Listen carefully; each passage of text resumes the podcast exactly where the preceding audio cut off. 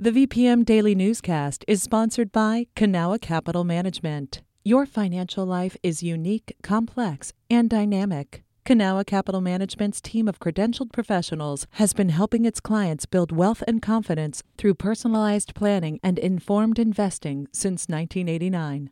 Learn more at cancap.com. That's K A N C A P.com. You're listening to the VPM Daily Newscast, the recap of today's top stories in Central Virginia. From the VPM Newsroom in Charlottesville, I'm Megan Moore.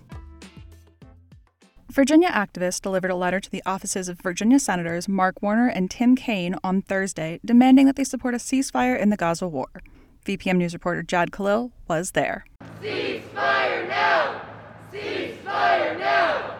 The letter, signed by 25 organizations and nearly 700 individuals, said the signatories were outraged and heartbroken by U.S. support of the Israeli government. Over 17,000 Palestinians have been killed so far as the Israelis attack Gaza following a Hamas attack in October.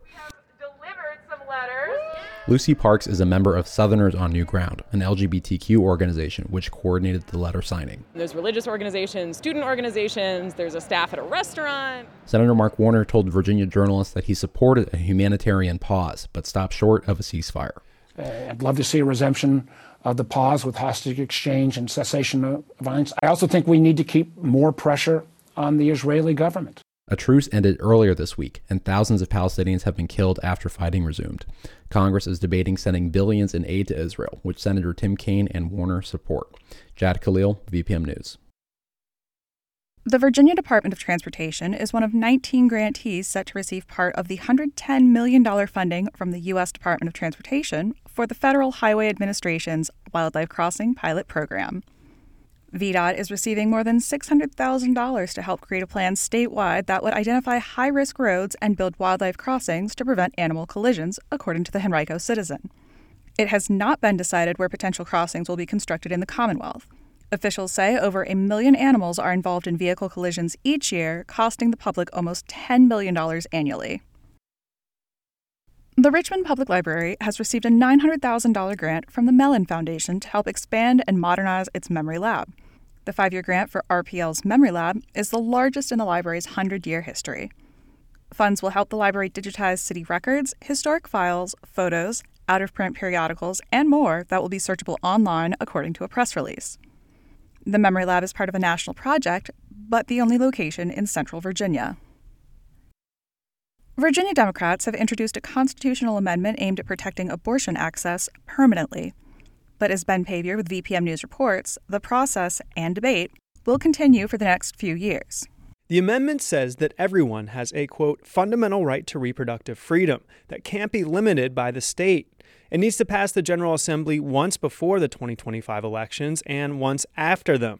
Voters would then see it on their ballots in the November 2026 elections. Anti abortion advocate Olivia Gans Turner argues the amendment's language could threaten laws like parental consent for teens undergoing the procedure. Turner says she's glad the process will move slowly. It gives all of us time to communicate, to educate, to talk about what would this actually do? Virginia's laws, which allow abortion in the first two trimesters, are now an outlier in the South. Tarina Keene heads Repro Rising Virginia and says the Commonwealth has become a quote destination state. And we want to make sure that we keep it that way. Unlike new laws, the amendment doesn't require sign off from Governor Glenn Youngkin. Ben Paviour, VPM News. This has been the VPM Daily Newscast. Some of these stories may have changed since the newscast was recorded. You can stay connected to what matters by heading to vpm.org/news or follow us on Facebook, Twitter, and Instagram at myvpm.